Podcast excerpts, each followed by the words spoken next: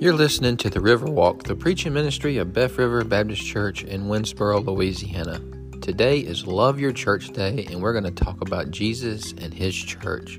Thanks for listening, and I hope you enjoy. Y'all are either going to keep feeling blessed or you might feel a little cursed. Because let me tell you, whenever a pastor and his wife comes back from a pastor conference or a preaching conference, he they come back a little fired up, come back a little excited, come back with new stories they have heard. They come back revived. In the last two days, me and Carissa has been at Birmingham, and I've heard some of the best preaching I've ever heard, and I have been encouraged. I have been excited, and I've got things that I can't wait to share with you this morning. I wrote this sermon before I went, but I heard some new things that kind of pumped me up this week that I can't wait to share with you. I also heard some bad stories from other pastors where I was at, and it just reaffirms to me just how much indeed I do love this church. And that is what today, what we have put in it, in your bulletin, and what we've advertised today about, is about loving your church. Love your church day. So we're going to talk about the church today. I'm going to spend most of the time in Ephesians chapter 5.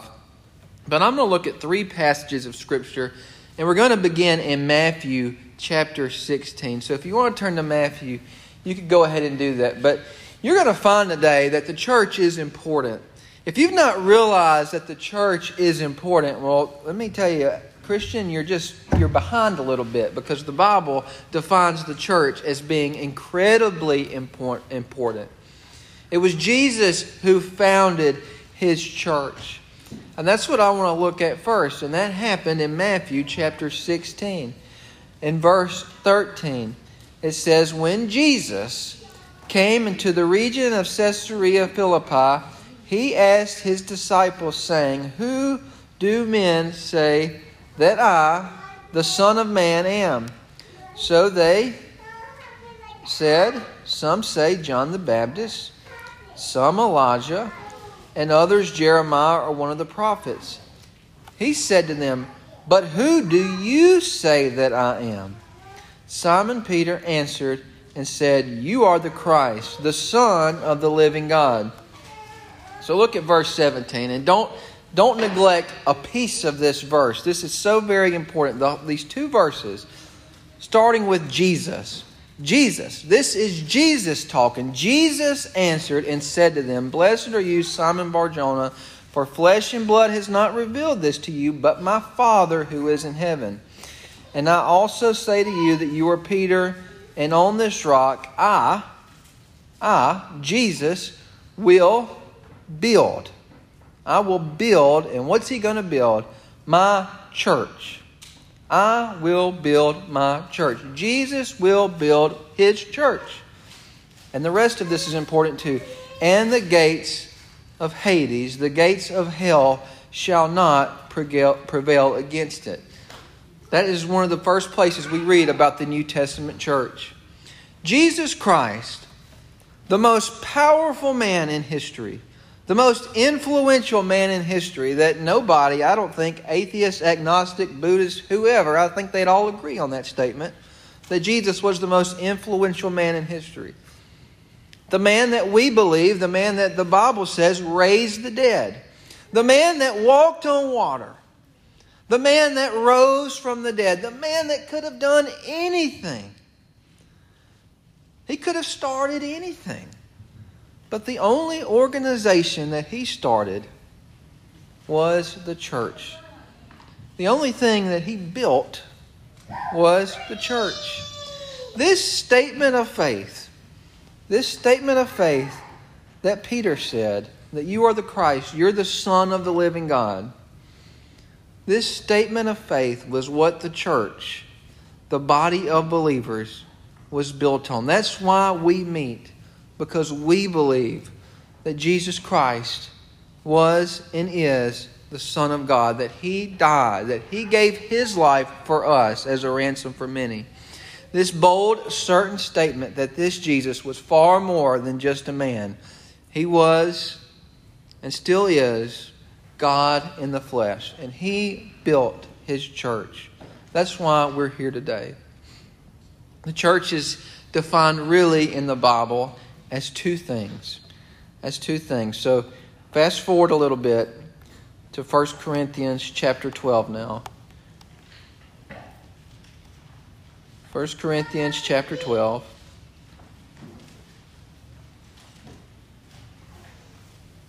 Some of this is in your bulletin, and I think it's important that you realize this. In 1 Corinthians chapter 12, first off in verse 12, it says, For as the body is one and has many members, but all the members of that body, being many, are one, so also is Christ.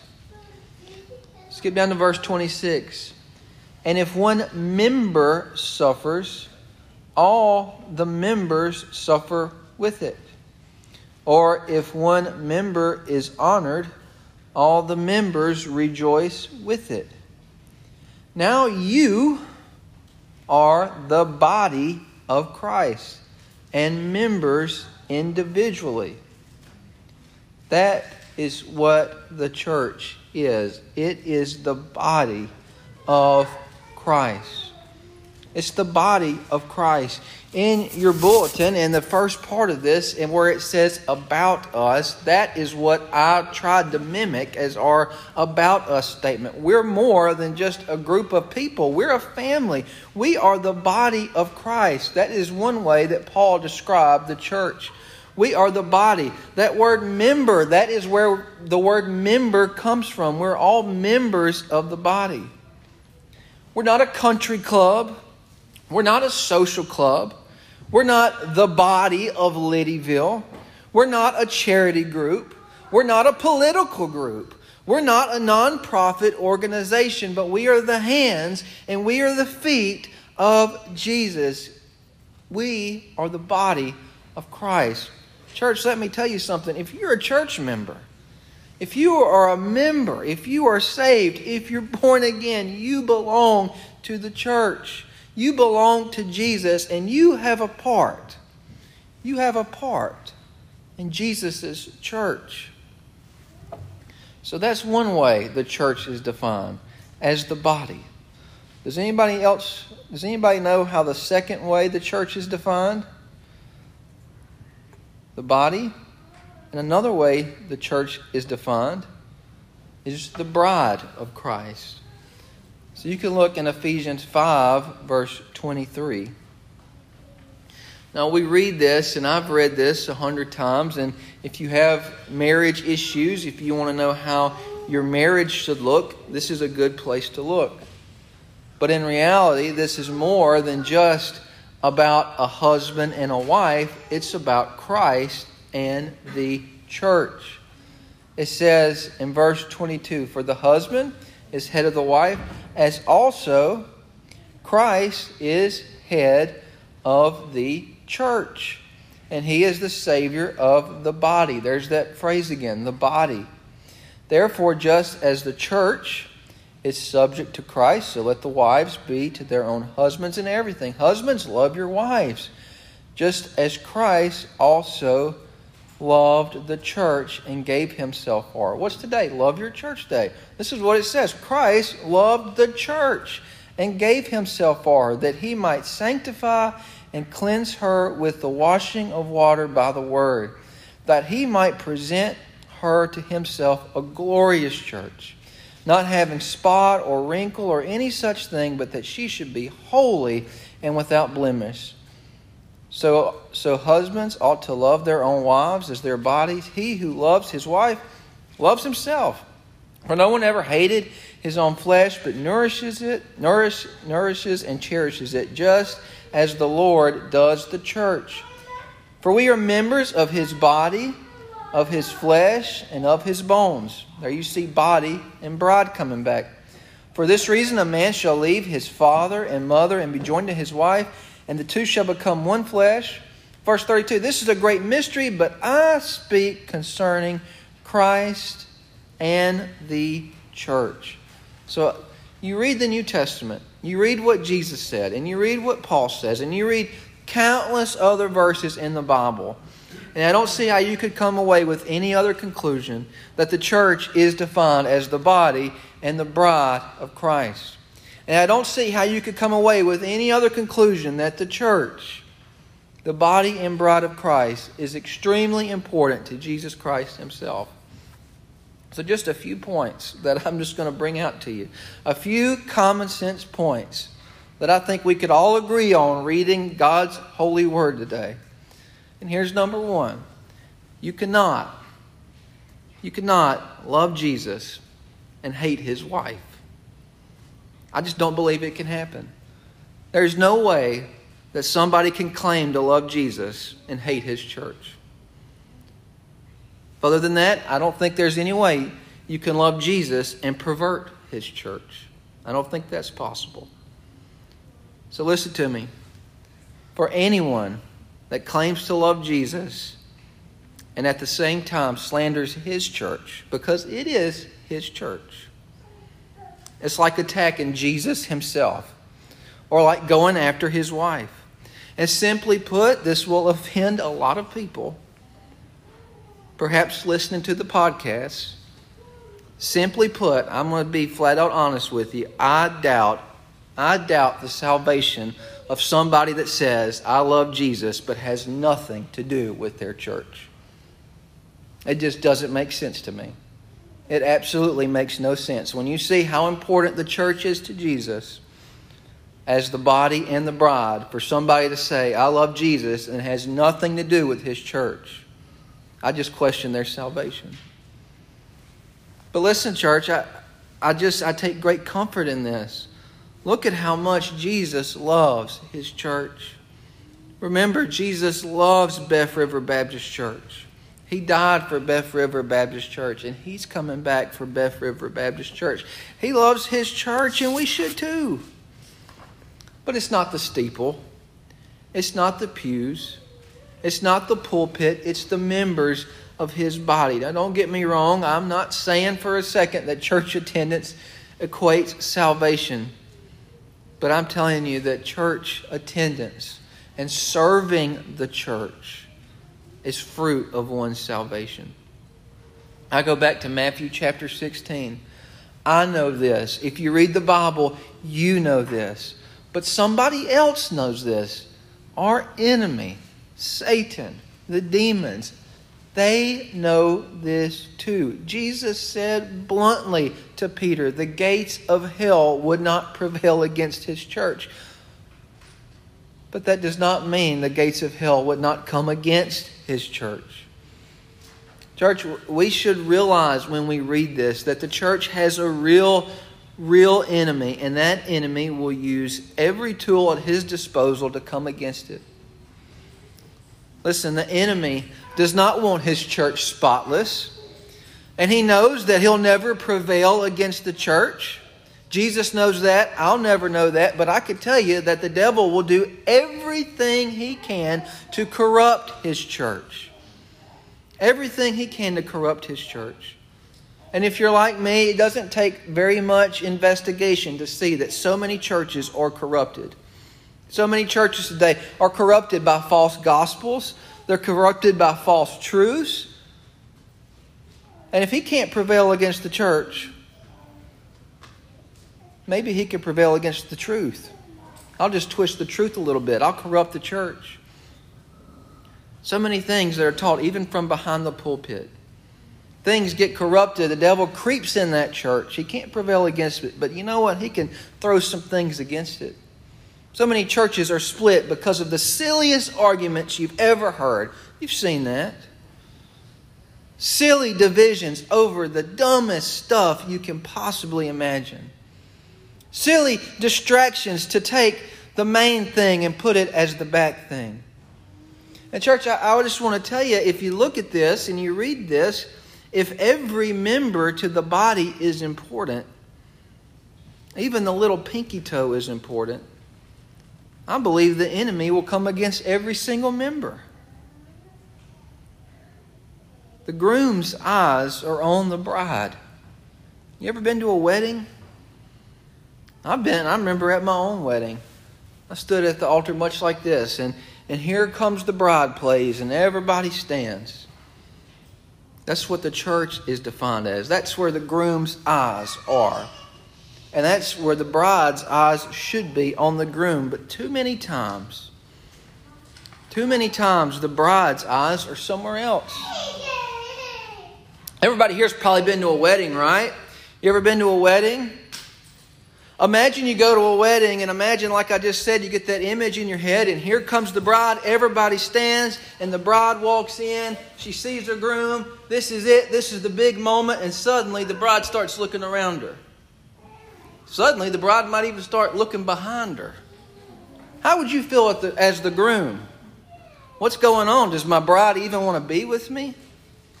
Maybe the bride even starts walking a little bit backwards.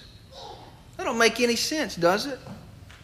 It don't make no sense, but I submit to you today there's so many church members, they get engaged to Jesus, they want to be part of the bride, they want to love Jesus, yet they don't want to be with Jesus. They're running away instead of running to, and it makes no sense whatsoever. So church, church member, I just ask you this morning, where are your eyes? Are your eyes on Jesus? Listen, there is a reason that most of the New Testament in this Bible this little invitation book, almost all of it, when you get past the Gospels, almost all of it is warnings and instructions to the church.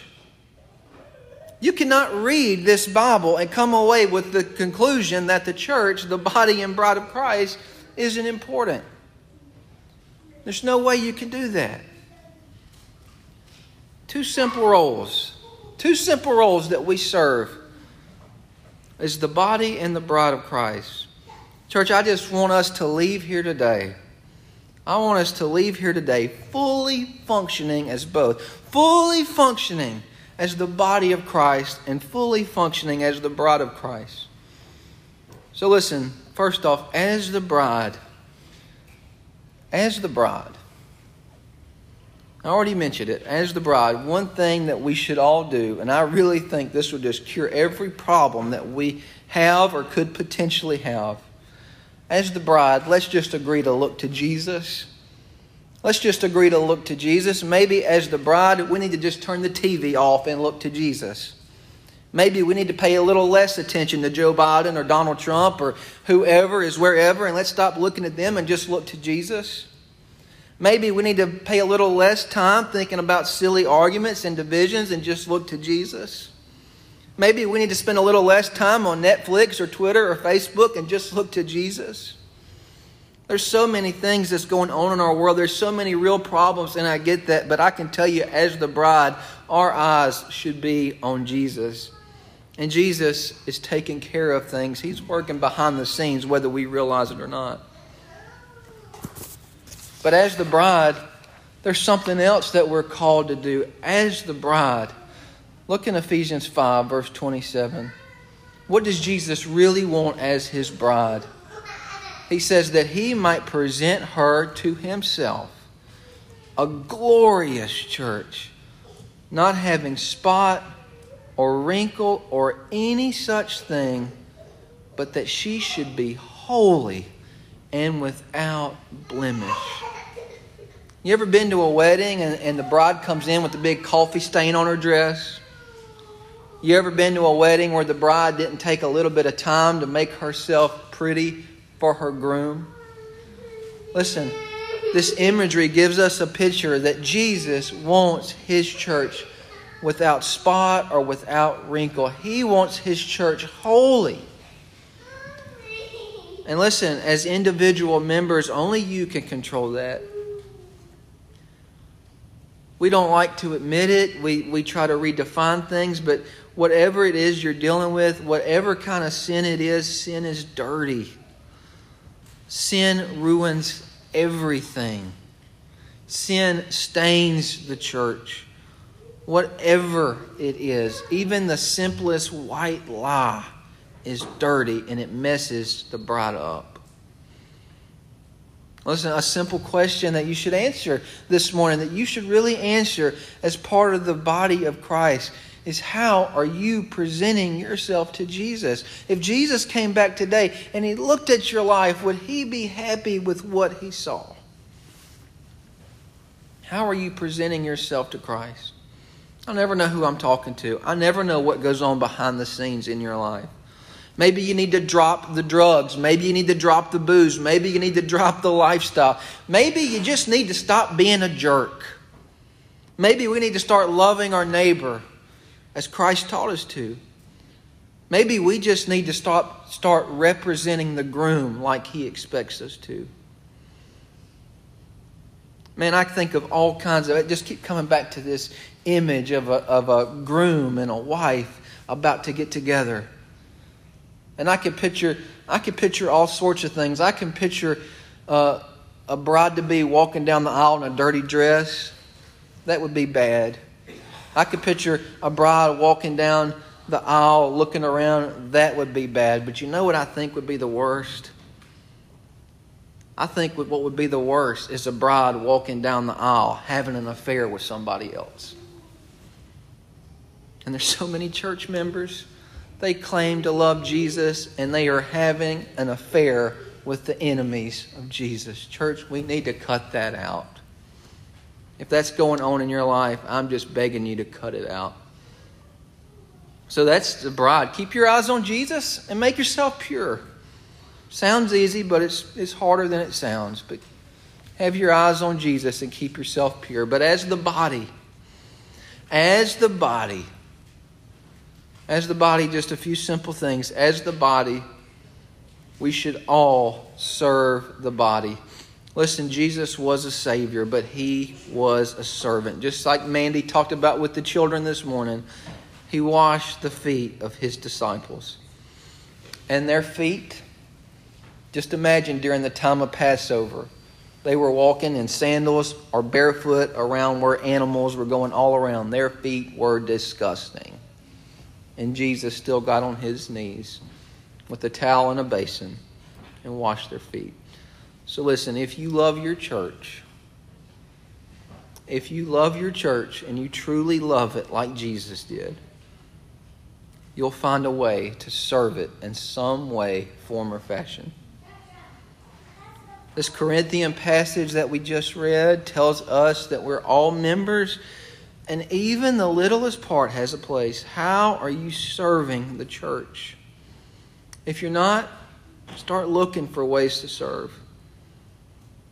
You know, as I was putting this together this week, I, for whatever reason, I, I, just got to thinking about it and I went back and I looked at my time at Beth River Baptist Church. And I could be off. I could be a little over or a little under but in my time here, do you know how many members I've counted that have joined Beth River Baptist Church? This, this just shocked me. How many members I've counted that have came since I've been here and say, yes, I want to be a member of Beth River Baptist Church. I counted 40. 40 members. Now, some have moved away, some have moved on, some can't come, and I understand that. But do you know if just half of them if I could have 20 members serving the church like Jesus served his disciples, can you imagine what this church would look like? But it don't work like that because we get a mixed up picture of membership. We think you come to church, you, you become a member, you pay your tithe, maybe, and you're just in good standing. But if you want to be part of the body, that means serving the body. Second is support the body. In verse 28, in Ephesians 5:28, it says, "So husbands ought to, lo- ought to love their own wives as their own body, who loves himself." Um, I'm off a little bit. Well, he gave himself for, is what it says. He gave himself for the truth, for the church. Jesus died for the church. So I just ask you, church, what are you giving to the church. Because it seems to me that most quote unquote Christians give more of their time and more of their money to fast food than they do the church. I can't come to church, but I can make time for, for baseball. I can make time for Sonic. I can make time for this. I can make time for that. But an hour, two hours on Sunday morning, that's asking too much. Love the body. Love the body. That's what today is about loving the church. We have a, a pastor appreciation, and this church is so generous every whatever month it is. I always feel so loved. And I want to tell you, I love y'all too. I love the members of Beth River Baptist Church because I may be a pastor, but more simply, I'm just a member serving the body. So, listen, that's what it means to be part of the body. Let's love and support the body. Let's support one another. Let's pray with one another. Let's call one another. Let's check on one another.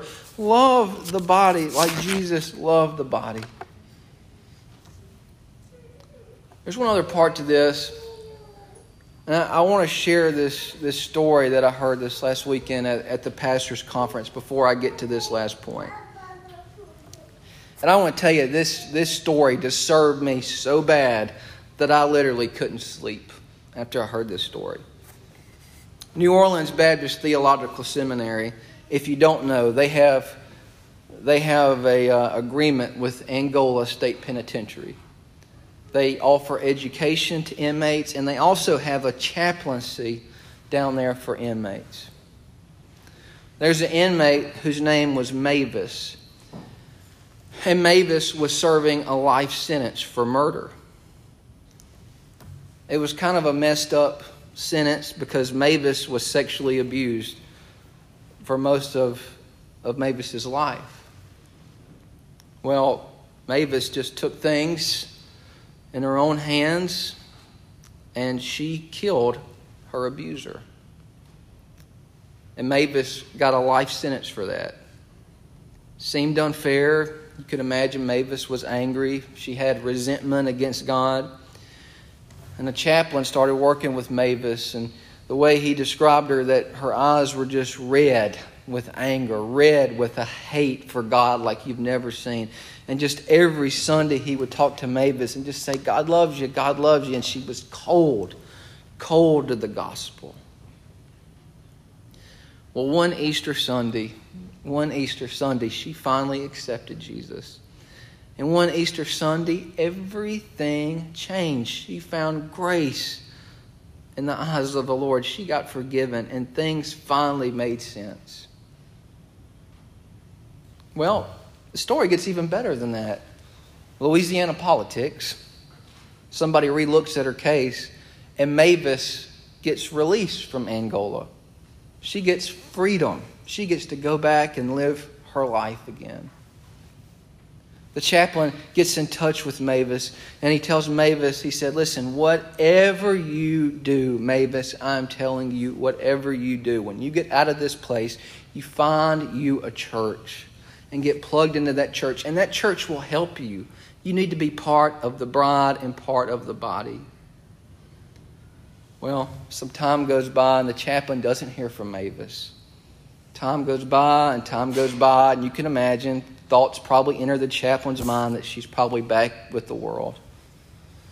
And I don't know how much time went by, but he got a call from Mavis's mom one day. And he said, You don't know me, but I'm Mavis's mother. And Mavis has committed suicide. Now, this is why I got so convicted about this. At this point in the story, you can ask Carissa. I reached over and I told Carissa that I know what happened. I said, I already know what happened.